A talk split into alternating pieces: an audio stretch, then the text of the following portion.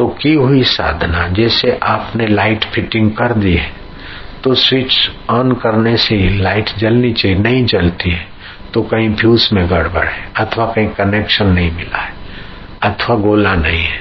अब गोला नहीं तो गोला डालो कनेक्शन नहीं तो कनेक्शन जोड़ो फ्यूज नहीं तो फ्यूज सेट करो, फिर तो उंगली दबाने मात्र से रोशनी हो।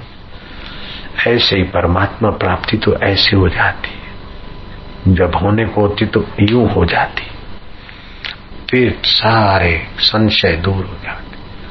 तो परमात्मा प्राप्ति की तड़प से मन के विकार और दोष जल जाते हैं।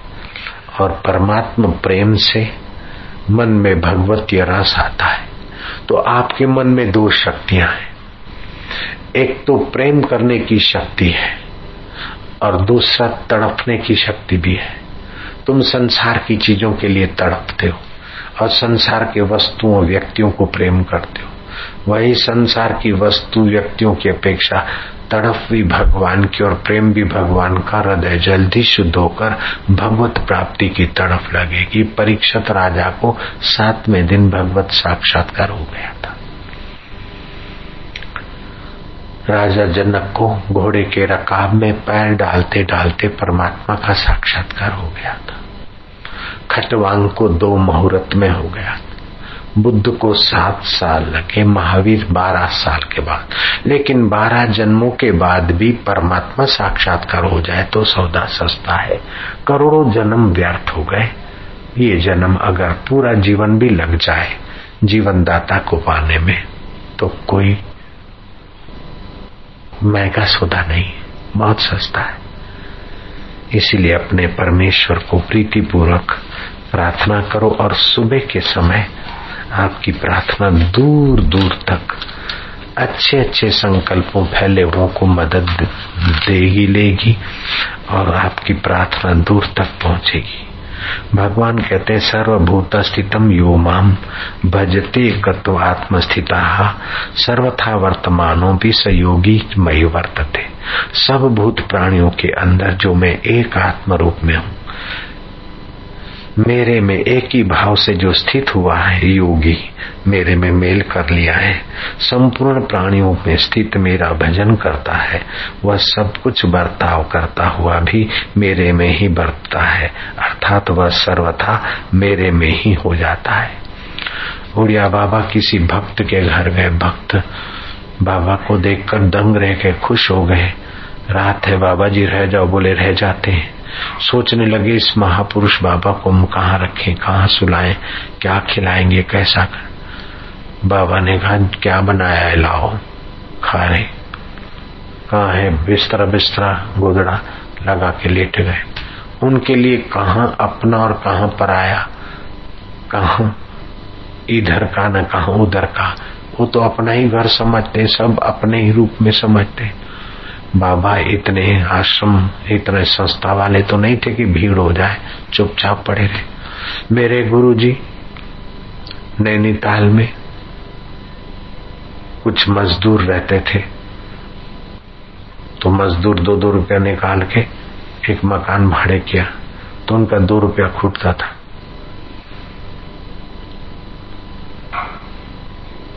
मकान का किराया कहीं सोलह रुपया से अठारह बीस रुपया था, वो आपस में नौ थे। तो गुरु जी ने कहा, चलो, मेरे को भी बनाओ।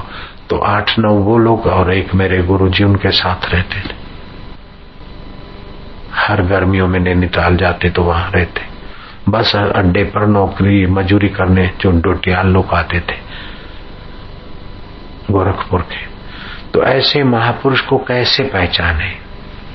बोले, कभी तो वो राजाओं के राजा होकर जीते कहीं उपदेश देते हैं तो कहीं पागलों का रूप बनाकर बैठे होते तो कहीं मौनी बने बैठे होते।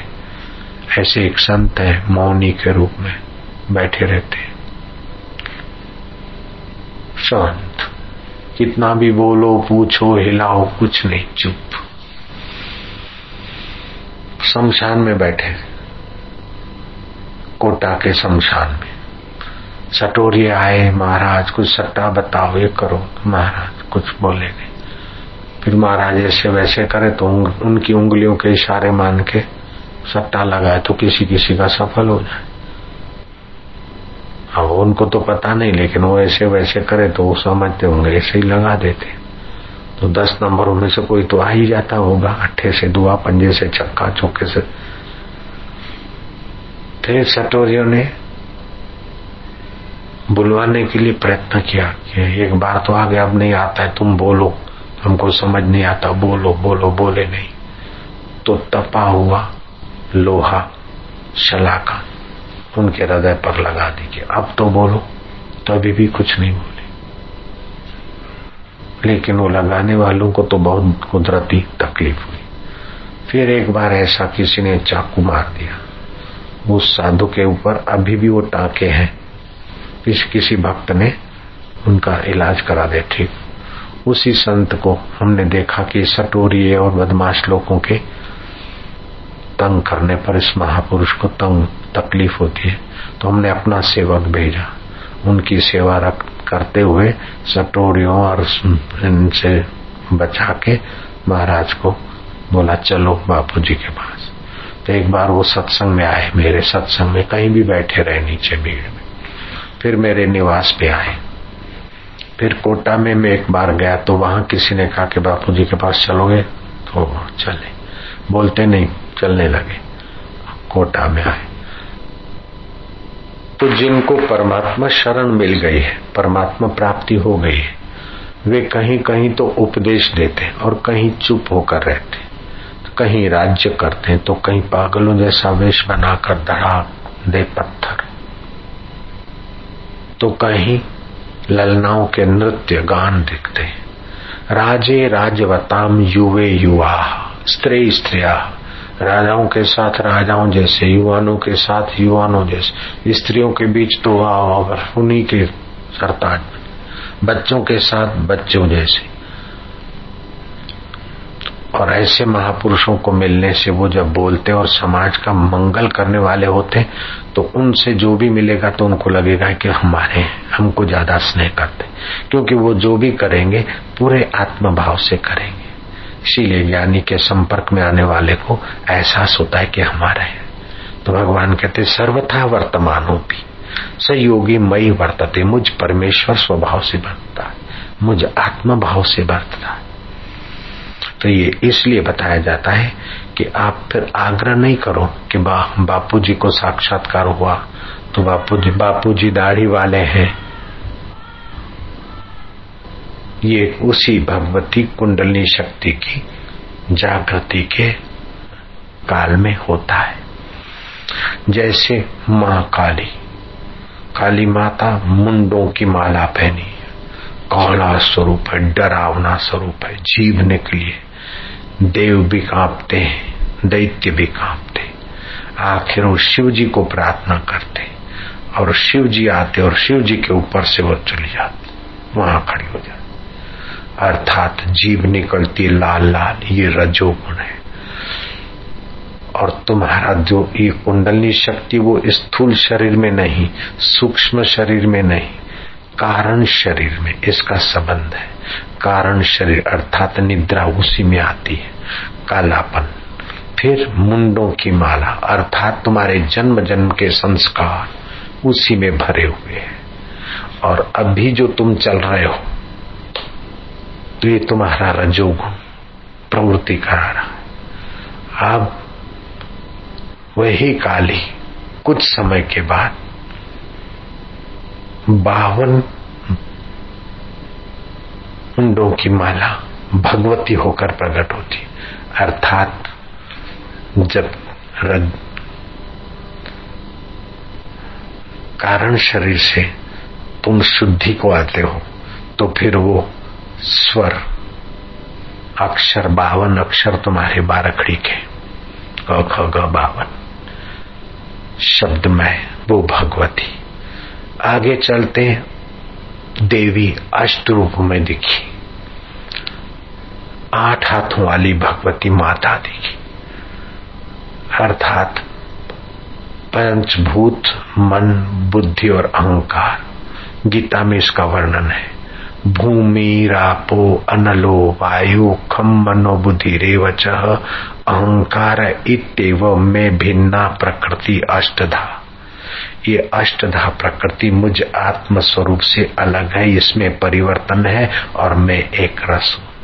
तो ये भगवान जब अपनी मैं का शुद्धि का भाव बताते तो आपको भी उस शुद्धि का ज्ञान देने के लिए कि तुम्हारा ये पंच भौतिक शरीर, मन, बुद्धि और अहंकार, ये आठ बदलते रहते हैं। कभी तो लगता है कि मेरे में घमंड है, कभी लगता है मेरा जी मचलाता ही अहंकार है। कभी मेरी बुद्धि में समझ में आता है, लगता है, कभी लगता है कि मेरी बुद्धि खोई हुई कभी मन ऐसा, कभी ऐसा। तो शरीर भी बदलता है पाँच भूतों वाला। मन भी बदलता है, बुद्धि भी बदलती है, अहंकार भी बदलता है, उसको देखने वाला जैसे भगवान सृष्टि बदलती है फिर भी भगवान अलग है, उसमें होते हुए भी उससे न्यारे हैं। जैसे दुनिया में आकाश होते हुए भी दुनिया की हिलचाल और जन्म मरण से न्यारा है। ऐसे तुम्हारे अष्टधा प्रकृति शरीर में बदलाहट होने पर भी तुम आत्मा न्यारे हो। इस बात को जानकर तुम सदा के लिए अपने परमात्मा स्वभाव में जागो। ये उद्देश्य है। ये जो ध्यान योग में शक्तिपात कर लेते हैं तो आपको कोई प्रयत्न ज़्यादा नहीं करना पड़ता और ज़्यादा आपको भूख नहीं है। बिना मांगे आपके झोली में मोती फेंक देते। अब उन मोतियों को कंकर समझकर कोई गिरा दे तो गिरा दे, बाकी उन मोतियों को संभाल कर अगर थोड़ा समय साधना करता रहे तो वो मोतियों के मोती परमात्मा पद की प्राप्ति कर सकते, ऐसे प्रयोग कराए जाते हैं। ये सुबह के ध्यान में या कभी कभी ध्यान में ऐसे प्रयोग होते हैं कि आपकी सोई हुई चेतना, सोई हुई शक्तियाँ जागृत हो। आपका स्थूल शरीर तो शुद्ध हो, सूक्ष्म शरीर के भाव भी पवित्र हो, सत्संग आदि के द्वारा जब आदि, और कारण शरीर का अविद्या, अज्ञान, कालीमा चली जाए। कारण शरीर की कालीमा चली जाए। सूक्ष्म शरीर की रजस चला जाए।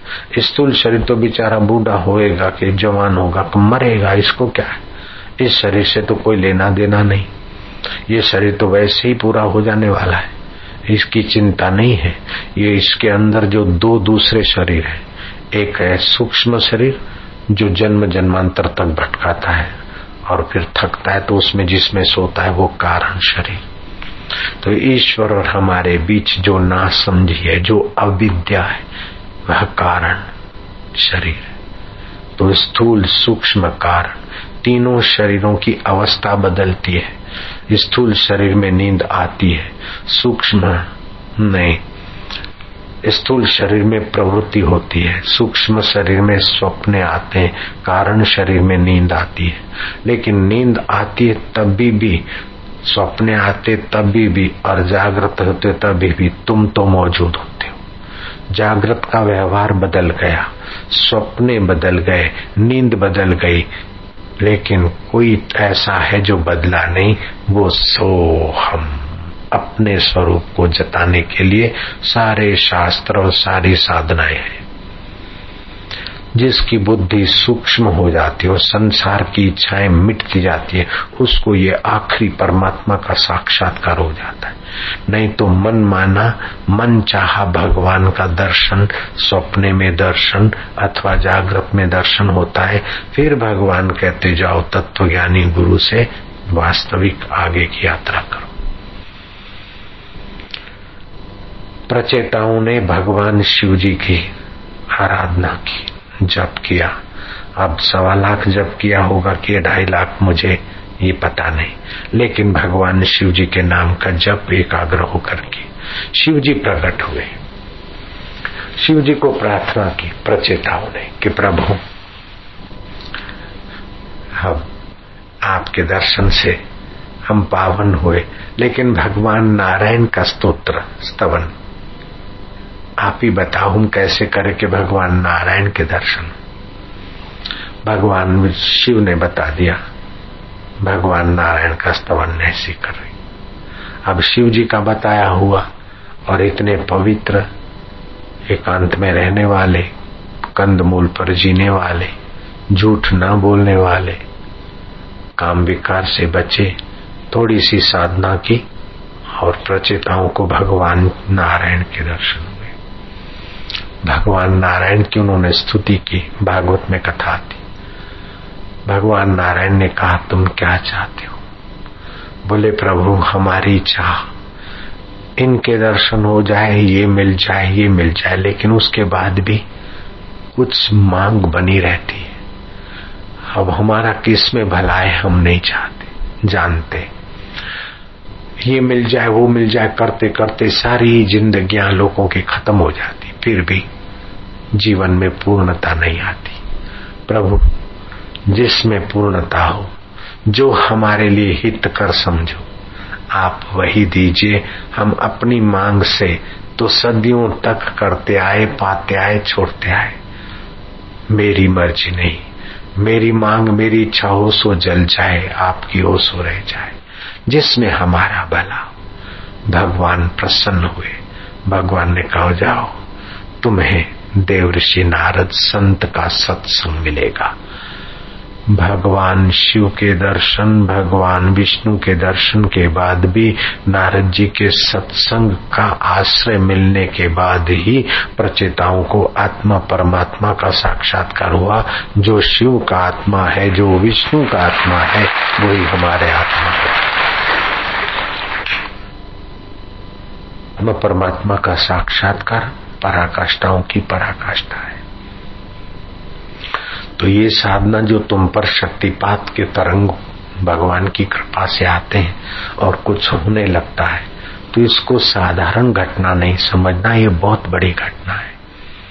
अपने आप बारह बारह साल लोग प्रयत्न करते, तब जगती है किसी के छह साल में, किसी की छह महीने में। लेकिन ये कुंडली शक्ति जागृत होना, ये विकास का महाराजमार्ग है। ज्ञानेश्वर महाराज ने ज्ञानेश्वर गीता में छठे अध्याय के दसवें, ग्यारहवें श्लोक में लिखा है कि इसी योग मार्ग पर भगवान शिव जी अभी तक समाधिस्थ रहते हैं। योगी और भक्त पहले आड़े टेढ़े मार्गों से जाते हैं। वे तब तक उधर चलते रहते जब तक ये राजमार्ग नहीं मिला। और मार्गों पे तो साधना करनी पड़ती है, लेकिन ये जब महामाया जीवनी शक्ति जागृत होती तो साधना होने लगती। फिर आपको अपने आप क्रियाएँ होने लगेगी। अपने आप कौन से कोष अविकसित है, वो विकसित करने के लिए क्रियाएँ होने लगेगी। मुद्राएँ होने लगेगी। हास्य आएगा, रुदन आएगा, नृत्य आएगा। मैं कभी ऐसा वैसा कर लेता हूँ तो मैं कोई नर्तक नहीं, किसी को देखकर नहीं करता हूँ। बस खुशी में आता हूँ तो ऐसा वैसा होता है और लोगों को बहुत अच्छा लग जाता है। लेकिन ये तो कुछ भी नहीं, जब ध्यान के रूम में नृत्य उठता है तो कैसा होता होगा, देखने वाला दंग रह जाए। भगवान शिव को नटराज कहते हैं।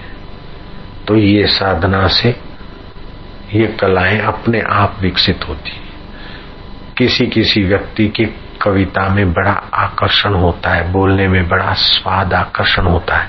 तो जाने अनजाने उसके वे कोष वे केंद्र थोड़े से विकसित। हो लेकिन जब साधना करके तुम जो चाहते हो, उधर के केंद्र की साधना करो तो वो विकसित होगा। जब तीसरा केंद्र विकसित होता और योगी वही ध्यान करे तो कवित्व शक्ति, कवि कालिदास, इसी साधना का चमत्कार है। उनकी कविता अभी तक। ऐसे नहीं हाली मवाली जैसे आजकल लुफंगे टाइप कविताएँ बनाते, वो नहीं। कवि कालिदास जैसा तुलसीदास जैसी कविताएँ। ये तीसरे केंद्र के विकास का प्रभाव है। आइंस्टाइन का तीसरा केंद्र विकसित हुआ और रिसर्च में लगा तो वहाँ चमका फिर चौथा केंद्र, पांचवा केंद्र, छठा केंद्र। तो ये मूलाधार केंद्र मूलाधार केंद्र पर ध्यान स्थित हो और थोड़ा समय लगा रहे तो अणिमा आदि सिद्धि और त्रिलोक में विचरण करने की शक्तियाँ जागृत हो जाती। त्रिकाल का दर्शक हो जाता है, संकल्प की सिद्धि हो जाती, सत्य संकल्प का विकास हो जाता है। जब स्वादिष्टान केंद्र विकसित हो और उसी में धारणा शक्ति बनी रहे तो अन सुने अन देखे शास्त्रों की व्याख्या करने की शक्ति आ जाती। रहस्य प्रकट हो जाते और उसका श्वासोश्वास, फिर एक टाइम श्वास बंद, एक टाइम खुला, ऐसा नहीं। सदा जब देखो तो उसके प्राण सुषमणा में चलेंगे। ऐसे योगी जैसे विश्वामित्र जरा सा कोप करते हैं तो लोग कांपने लगते और दशरथ जैसे जिसके रखवाले वशिष्ठ महाराज ऐसे दशरथ भी घबरा गए, राम के पिताश्री। तब वशिष्ठ ने कहा कि विश्वामित्र का कोप ठीक नहीं है। बोलते, आधी पृथ्वी कांपने लग गई। तो न चाहते हुए भी दशरथ ने राम और लक्ष्मण विश्वामित्र के हवाले कर दिया, कितना प्रभाव। ये दूसरे केंद्र में स्थिति करने वाले योगी को मिलता है। तीसरे केंद्र में मणिपुर केंद्र। मणिपुर केंद्र नाभि केंद्र के ऊपर है। सर्व दुखों की निवृत्ति होती है, मनोरथ की सिद्धि होती है। काल पर विजय पाने की शक्ति का उपयोग करना चाहे तो कर सकते, जैसे चांग देव जब समय होता मौत का समाधि लगा देते थे। समय निकल गया, सौ साल रिन्यू लाइफ चौदह सौ साल के चांग देव हो गए। लेकिन ये इस केंद्र की सिद्धि आत्म साक्षात्कार वाले को ये नहीं करना होता है। और ये वो चाहते नहीं अगर चाहे तो उनको इस केंद्र का उपयोग करना पड़े। मनोरथों की सिद्धि, काल पर विजय और पर काया प्रवेश, दूसरे के अंतकरण में जाने की शक्ति आ जाती। डॉक्टरी विद्या क्या है? वो तो काट कूट के ऑपरेशन करेगा, फिर सिएगा। ये तो सूक्ष्म शरीर अंदर जाके चेंज करके बाहर आ जाए। जैसे उत्तरा के गर्भ को ब्रह्मास्त्र और भगवान अंदर प्रवेश होकर रक्षा की। तो भगवान किसी के गर्भ में प्रवेश, जैसे भगवान की सत्ता कर जाती है, ऐसे योगी में ये शक्ति आती है, इसलिए योगी को अपर ईश्वर कहा जाता है। अपर ईश्वर। फिर चौथा केंद्र होता है विशुद्धाख्या केंद्र, हृदय केंद्र। विशुद्धाख्या केंद्र, पांचवा, अनाहत केंद्र, चौथा। उसकी महिमा अपरंपार है, अवर्णीय है, अपूर्व ज्ञान। कल्पना न कर सको, ऐसा ज्ञान उसके द्वारा अपने आप निकलेगा, इस केंद्र के विकास। ऐसी सूझबूझ का धनी होगा कि बड़े सूझबूझ वाले भी उसके आगे नतमस्तक हो जाएँगे। अपूर्व ज्ञान, दूरदर्शन दूर श्रवण आकाश गमन, देव, योगी के दर्शन और भूचरी सिद्धि। अगर वो चाहे तो यहाँ उसको गाड़ दो और अमेरिका में उसी समय निकले। ऐसी सिद्धियाँ उस केंद्र पर स्थिति करने वाले को आती फिर यहाँ विशुद्धाख्या केंद्र। तुम्हारे केंद्र जागृत केंद्रों को जागृत करने वाली गाड़ी को तो हमने पटरी पे रख दिया। अब इस गाड़ी को तुम चलाते हो कि गिराते हो, तुम्हारे हाथ की बात है। चलाने से फ़ायदा होगा, गिराने से जो गाड़ी पटरी पे आई है, गिरा दी तो फिर उठाने के लिए प्रयत्न होगा। बाकी नुकसान कुछ नहीं होगा। जो सुबह मिला या पहले किसी शिविर में मिला है, वो तुम्हारी वो साधना की गाड़ी पटरी पे आ गई। अब तुम इस पटरी पर गाड़ी को चलाते हो कि गिराते हो अथवा छोड़ देते हो? अगर कुसंग और कुकर्म किए तो गाड़ी गिरी, नहीं किए और बराबर ही रहे तो वहीं रही, और साधना की तो गाड़ी चली आकर ऊपर को उठी संसार की गाड़ी यूँ चलती है और लेकिन ये गाड़ी ऊपर को आती तो ऊपर को आते आते इस केंद्र में जब ध्यान ज़्यादा होने लगे, कई लोग ध्यान करते नहीं तो ऐसा हो जाएँगे। तो उस समय प्रयत्न पूर्वक ऐसा कर लेना चाहिए। कुछ लोग ध्यान में बैठेंगे तो वो ध्यान ही नहीं है, वो नींद है। तो बीच बीच में ओम का गुंजन करे ताकि नींद ना आए। रस आए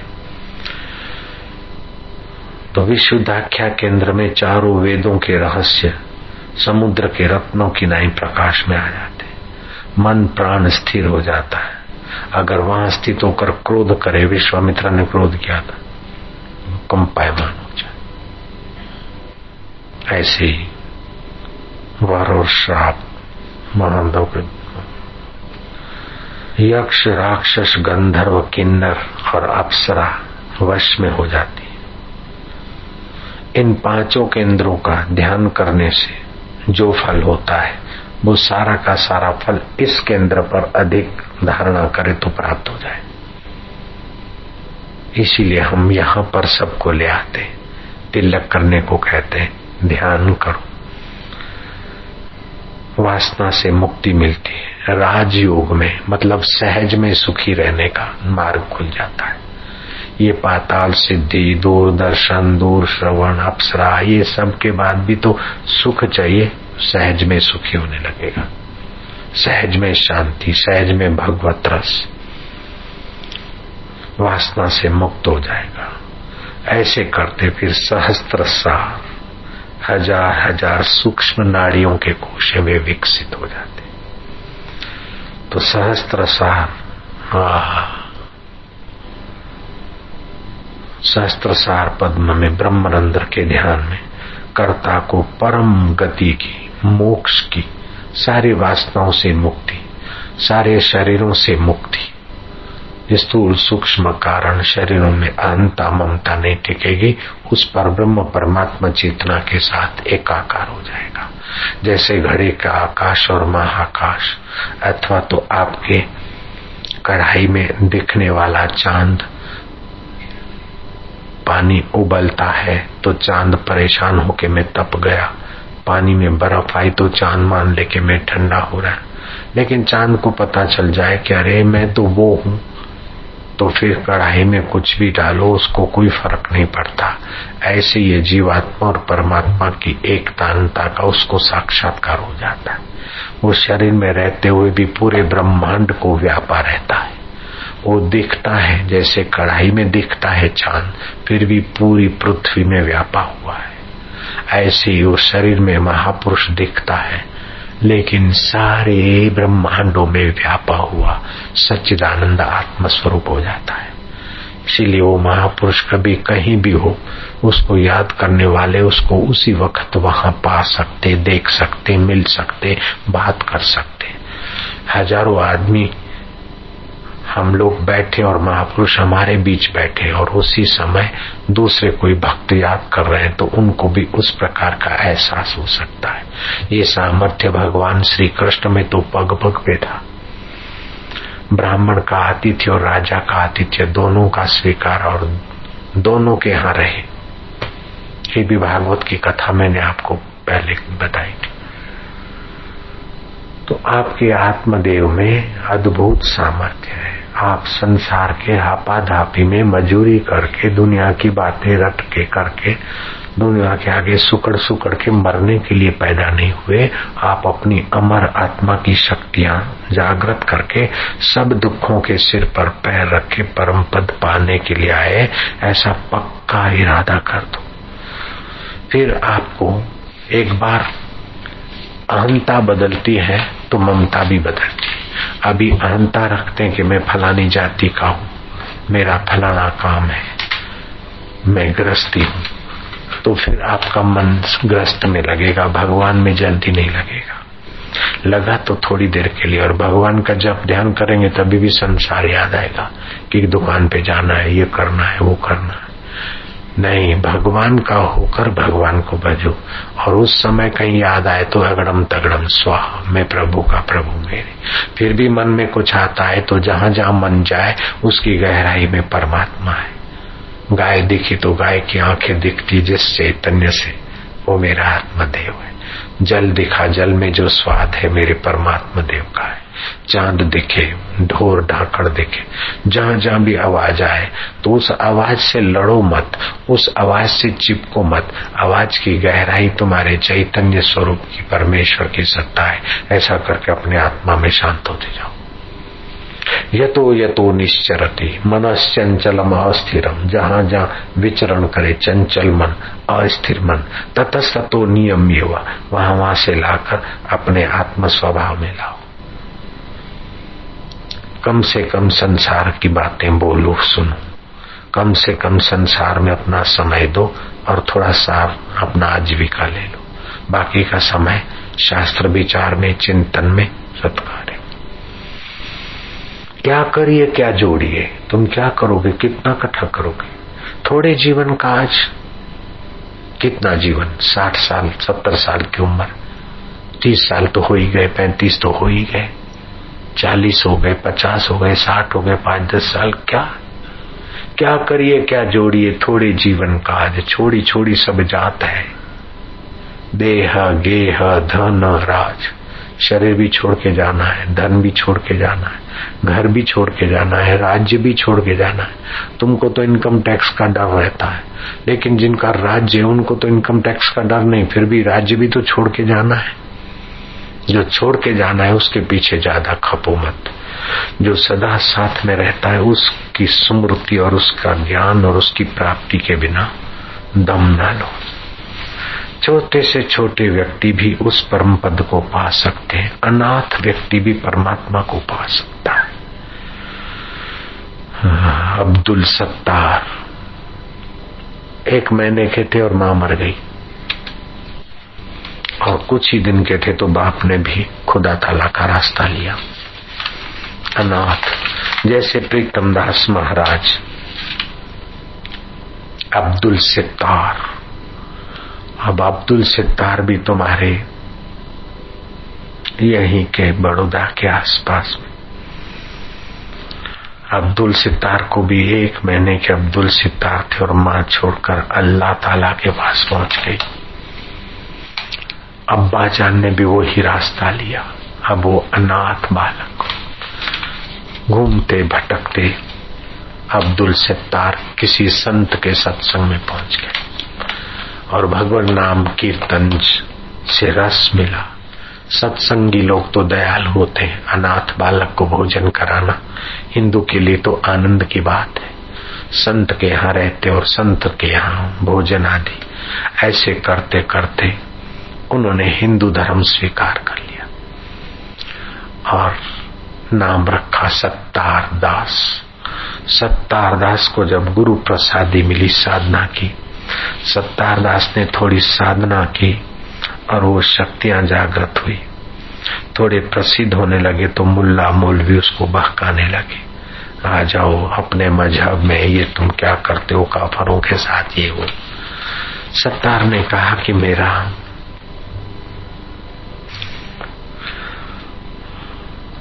वो भरम भाग चुका है कि मैं फलाने मज़हब का हूँ। सब में एक परमात्मा और परमात्मा में सब है। इस प्रकार सत्तार दास ने उन मुल्ला मौलियों की बात की, अवहेलना कर दी और अच्छी अच्छी कविताएँ रची।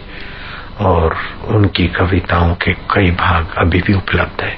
तो कहा एक अनाथ बालक अगर अंदर की ये ऊर्जा शक्ति जागृत होती है तो अब्दुल सत्तार में से। सत्तारदास महाराज, हिंदू लोग भी उनको बंधन करते तो मुसलमान लोग भी उनकी दुआ चाहते। कैसी शक्तियाँ छुपी है तुम्हारे अंदर? कहा जन्मजात सूरदास, प्रीतम दास? और कहे प्रीतम ओढ़ो अणसारे हरिना जन हरि जेवा, आनंद मंगल करूँ आरती हरि गुरु संतनी सेवा। भगवान को प्रार्थना करो, हे प्रभु, पिलाओ ऐसा नशा उतरे नमस्तानों से।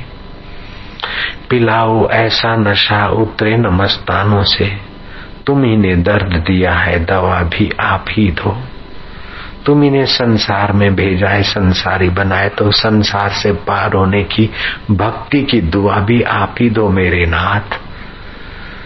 पिलाओ ऐसा नशा उतरे न मस्तानों से। तुम्ही ने दर्द दिया है, दवा भी आप ही दो। तुम्ही वाकिफ हो प्रभु, हमारी दास्तानों से। हमें यकीन नहीं और दवाओं से। सदा ही खेलना पड़ता है। सदा ही खेलना पड़ता है। हमें तूफानों से मिले महबूब कैसे? पूछो उन परवानों से। कहेंगे, मिलता है वो त्याग और बलिदानों से। देखकर भूले हमारी, हमें भुला नहीं देना। भूले होती ही रहती है सदा नादानों से। पिलाओ ऐसा नशा उतरे न मस्तानों से। फिजा भी नाच उठे भक्ति के तरानों से। सजी सत्संग की महफिल आज ये दीवानों से हमें पिला दो ऐसा नशा कि उतरे न मस्तानों से। सुबह जो नशा पिया था, वो ना उतरे, बढ़ती रहे। भगवत धारणा, भगवत शांति, भगवत आनंद। इसका गला घोट कर साधना का, शांति का, संसार में भागना बुद्धिमानी नहीं है। वक्त बीता जा रहा है। वस्तुएँ छोड़ के मरना पड़ेगा, शरीर छोड़ के मरना पड़ेगा। शरीर की कोशिकाएँ चार्ज हो जाती है, आवाज़ सुरीला हो जाता है, शरीर की गंध भी बदल जाती है। हारमोन्स और श्राव भी परिवर्तित होते हैं ये साधना से। इसीलिए लोगों को आश्चर्य होता कि ये हो गया। डॉक्टर ने बोला, बेटा नहीं होगा। सत्रह साल के बाद बेटा हुआ। बहत्तर साल की उम्र में बेटा हो, बाल की हुई। फलाना हो गया, बापू हो गया। ये सब संभव है, इससे भी और आगे बहुत कुछ है। वरदादा ने मेरा ये काम हो गया, ये सब है, इससे और भी कुछ है। पिपल देवता को फेरे फिरने से हमारा मन ऐसा ये तो अच्छा है, लेकिन और भी है। समय को अजाया ना करो। शांति, स्मृति, ज्ञान। कम बोलना, सार गर्भित बोलना। कम खाना सार सार खाना। थोड़ा सा जिए, लेकिन सारभूत जिए तो उसका हज़ारों साल जीने से भी अच्छा है। बहुत ही जिया और बेसार जिया तो बेकार है। बहुत धन कमाया, लेकिन विषय विकारों में कमाया तो बेकार है। थोड़ा सा ही धन कमाया और जिया सार्थक है। हरि ओम। हरि ओम हरि ओम हरि ओम हरि ओम हरि ओम हरि ओम हरि ओम हरि ओम।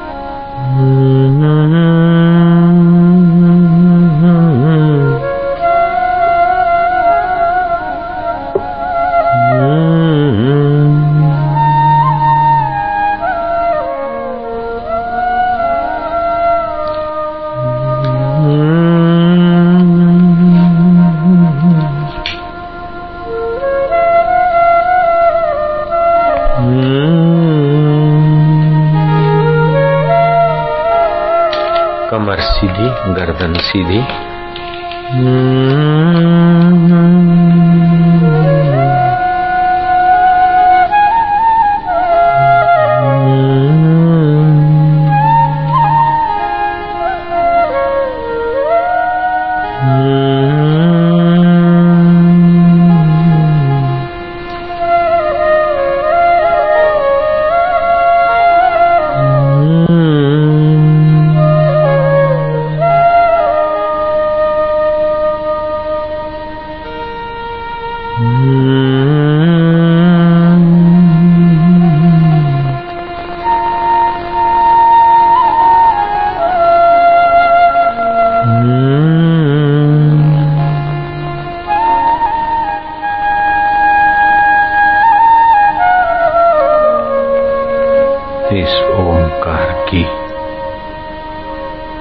गुंजन सोई हुई सुषुप्त कुंडलनी शक्ति को जगा जागृत करके सक्रिय करती। शक्ति का जागरण, कोशिकाओं का चार्ज होना। मन और प्राण का उर्दगामी होना।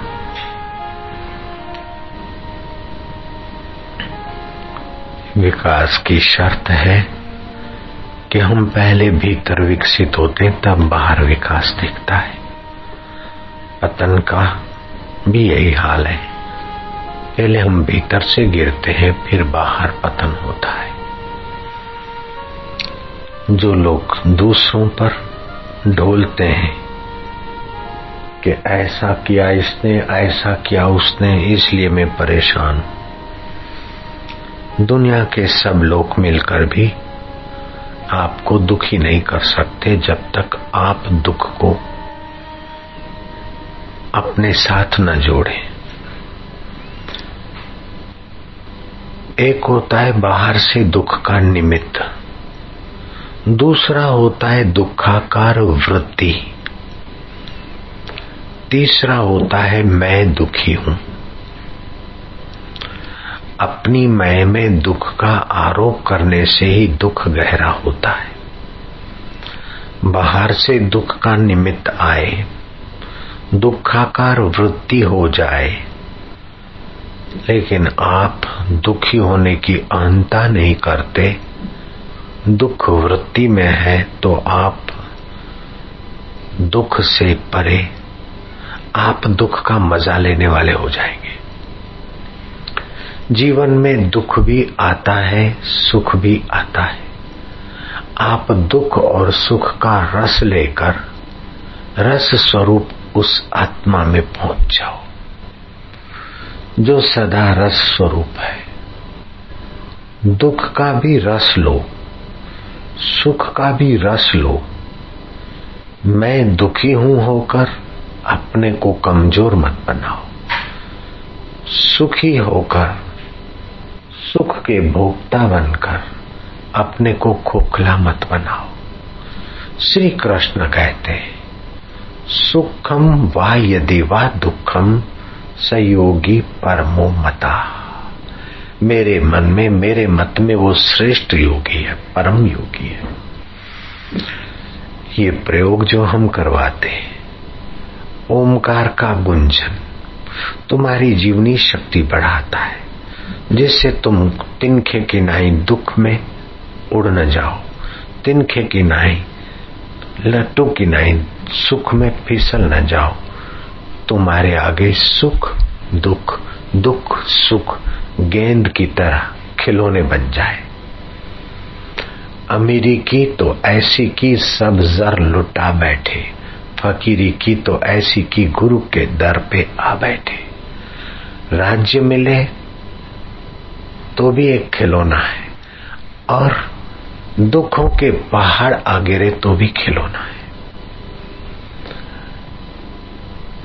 राजा भगीरथ, राज्य वैभव का उपभोग करते सूझबूझ के धनी पिपलात मुनि के आश्रम में गए। महाराज, राज्य बीता जा रहा है, आयुष्य बीता जा रहा है।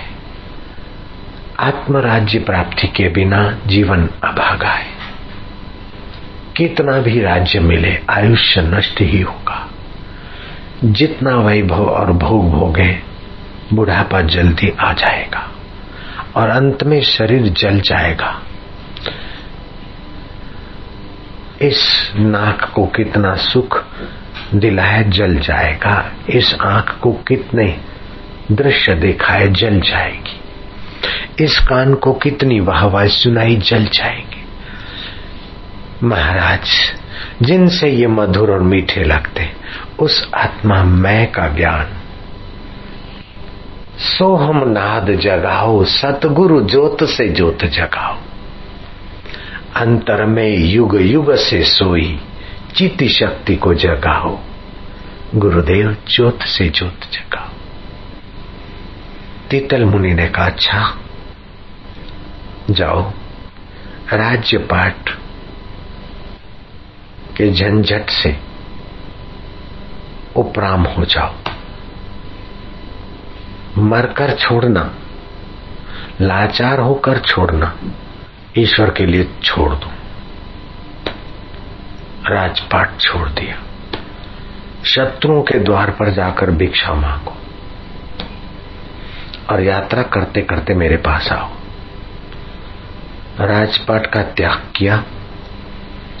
शत्रुओं के द्वार पर जो विरोधी राजा थे, वहाँ जाकर भिक्षा मांग। विरोध तो संपदा में होता है। भोग में विरोध होता है, त्याग में क्या विरोध? शत्रु ने देखा कि अब तो राजा हमारा शत्रु नहीं बना, राज्य ही छोड़ दिया, अब हमारा क्या बिगाड़ेगा आदर से भिक्षा दी।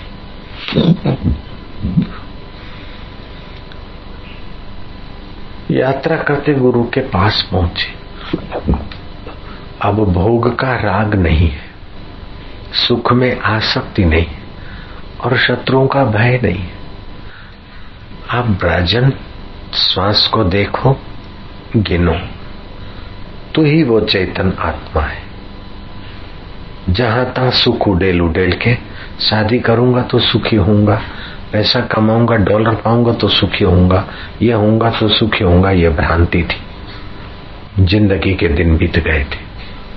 राज्य सत्ता भोगने से क्या मिला? राजन, तू स्वयं सुख स्वरूप है। राजा को थोड़ा उपदेश और थोड़ा ओमकार के अर्थ का प्रसाद मिल गया। राजा, थोड़े ही दिनों में ज्योत से ज्योत जगाकर तीतल मुनि को जो आत्म साक्षात्कार हुआ, वो राजा भागीरथ ने कर लिया। गुरु ने कहा जाओ, अब मुक्त आत्मा हो। अब तो एक राज्य तुम्हारा नहीं, सारे राज्य जो कर रहे हैं, तुम्हारी इस चेतना का ही विलास है। तुमको तो अनुभव हो गया। विचरण करते, कोई पात्र मिले तो जरा उपदेश दे दिया, नहीं तो मौन, चुप। जो प्रारब्ध होता है, वो तो होके ही रहता है। भोग का या त्याग का। घूमते घूमते एक नगर के बाहर, भगीरथ रात्रि विश्राम किए नगर का राजा मर गया था। नियम था। हथिनी को सजाकर कलश दिया जाता है। जिस पुरुष पर हथिनी कलश ढोलेगी उसको राजा बनाया जाएगा। भगीरथ, एक राज्य छोड़कर आए, परम राज्य पा लिया। अब फकीरी वेश में गाँव के बाहर हथिनी को उसी पर कलश ढोलने की प्रेरणा हो गई। अब तो राज्य करो, चाहे विरक्त रहो निर्लेप नारायण हो गए।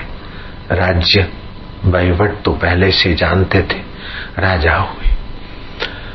वाहवाही के लिए राज्य नहीं करते, प्रजा के हित के लिए व्यवस्था करते। राज्य में सुख, शांति, यश और प्रजा का प्रेम इतना कि जहाँ भी जाए कि हमारे राजा नहीं साक्षात ब्रह्म है, साक्षात प्रभु जी है, भगवान है। पड़ोसी शत्रुओं को पता चला, जिनको राज्य दे आए थे उनको स्वप्ने आने लगे। वो तो अंतरात्मा का राज्य पाए और तुम अपना बुढ़ापा देखो। शत्रुओं ने बुलाकर कहा कि राजन, हमारी गलती हो गई, हमने आपको नहीं पहचाना। अब जो पद आप पाना चाहते, हम वही पाने को जाएँगे। आप तो निर्लिप हो गए, अब ये आप राज्य संभालो। राजा भगीरथ को दुगने राज्य मिले। हम दुकान धंधा करते थे, उसको ठोकर मारकर चले गए। दस बीस व्यापारी, पचास सौ व्यापारी, पचास सौ ग्राहक, उनको छोड़कर चले गए और ईश्वर प्राप्ति के बाद आए तो करोड़ों ग्राहक मिल गए, करोड़ों व्यापारी मिल गए। पहले बंधन था, अब मुक्ति, पहले स्वार्थ था, अब सत्संग है। पहले देह के संबंध थे, अब विदेही आत्मा की गीत। है ईश्वर प्राप्ति से आदमी कितना सहज हो जाता है, कितना उन्नत हो जाता है। राजा भगीरथ राज्य करते थे, लेकिन उस महापुरुष को पुजवाने की इच्छा नहीं थी। अधिक से अधिक लोगों का मंगल हो ऐसा चिंतन करने लगे। क्या किया जाए? अंशुमान धरती पर गंगा लाने के लिए प्रयत्न किए थे। वो प्रयत्न करके भगवान के धाम में चले गए। दिलीप राजा ने प्रयत्न किया, लेकिन उनका शरीर भी पूरा हो गया। चलो, अपन गंगा जी को धरती पे लाएँगे। राजा भागीरथ एकांत में चले गए, राज्यों की सुंदर व्यवस्था करके। उनके लिए राज्य और वाहवाई एक गेंद बन जाता है। उनके लिए सुख और दुख एक खिलौने बन जाते। कृष्ण के लिए भी ऐसा ही था श्री राम के लिए भी ऐसा था, जनक राजा के लिए भी ऐसा था, मेरे गुरुदेव के लिए भी ऐसा था। ऐसा कोई गुरु मिल जाए तो उसके चरणों में तुम जाओ तो तुमको भी जो लाभ होगा, वो मैं बयान नहीं कर सकता हूँ। जिसके लिए सुख, दुख, लाभ, हानि सब खिलौना बन जाता है। आत्मा की अमरता ही शाश्वत है। हमें मिटा सके, ये जमाने में दम नहीं, हमसे जमाना है, जमाने से हम नहीं। ये दुनिया दिखती है तो हमसे दिखती है। दुनिया से हम नहीं दिख सकते, हमसे दुनिया दिखती है। हम माना वो मैं आत्मा चेतना। उस चेतन का कोई नाश नहीं कर सकता। वह चेतन पर काल का ज़ोर नहीं चलता है। काल का ज़ोर इस जड़ शरीर पर चलता है। मरने वाले शरीर और मरने वाले दुकान नौकरी पर उसका ज़ोर चलता है। मुझ अकाल पुरुष आत्मा पर किसका ज़ोर? एकांत चले गए। दोनों राज्य फिर छोड़ दिए। कैसा राज्य मिला होगा कि दो राज्य खिलौना लोग सोचते, बापू इतनी व्यस्तता, बापू को इतनी आवश्यकता है, बापू की दुनिया को। बापू जी सब छोड़ के एकांत में चले जाते हैं। क्या मिलता होगा? अरे, वो तो वही जानते एकांत में चले गए। भगवान शिव जी का आह्वान किया। शिव जी जिस आत्मा में है, उसी आत्मा में रमन करने वाले। भागीरथ शिव जी को आने में देर कहा? विष्णु को प्रसन्न होने में देर कहा? दोनों को सहमत कर लिया। विष्णु जी ने स्वर्ग से गंगा भेजने का संकल्प स्वीकार कर दिया। शिव जी ने अपने गंगा जी गिरेगी तो धरती पर नहीं टिक पाएगी, पाताल में चली जाएगी। मैं जटाओं में धारण करूँगा जटाओं में शिव जी ने धारण कराया। लेकिन जटाओं में घूमती न रह जाए भगीरथ ने वहाँ से गंगा जी का प्रवाह शुरू किया। आज लोग गंगा नहाते ने तो भागीरथी गंगा बोलते। भगीरथ के भगीरथ प्रयत्न से गंगा जी आई। आपके आत्मा में क्या नहीं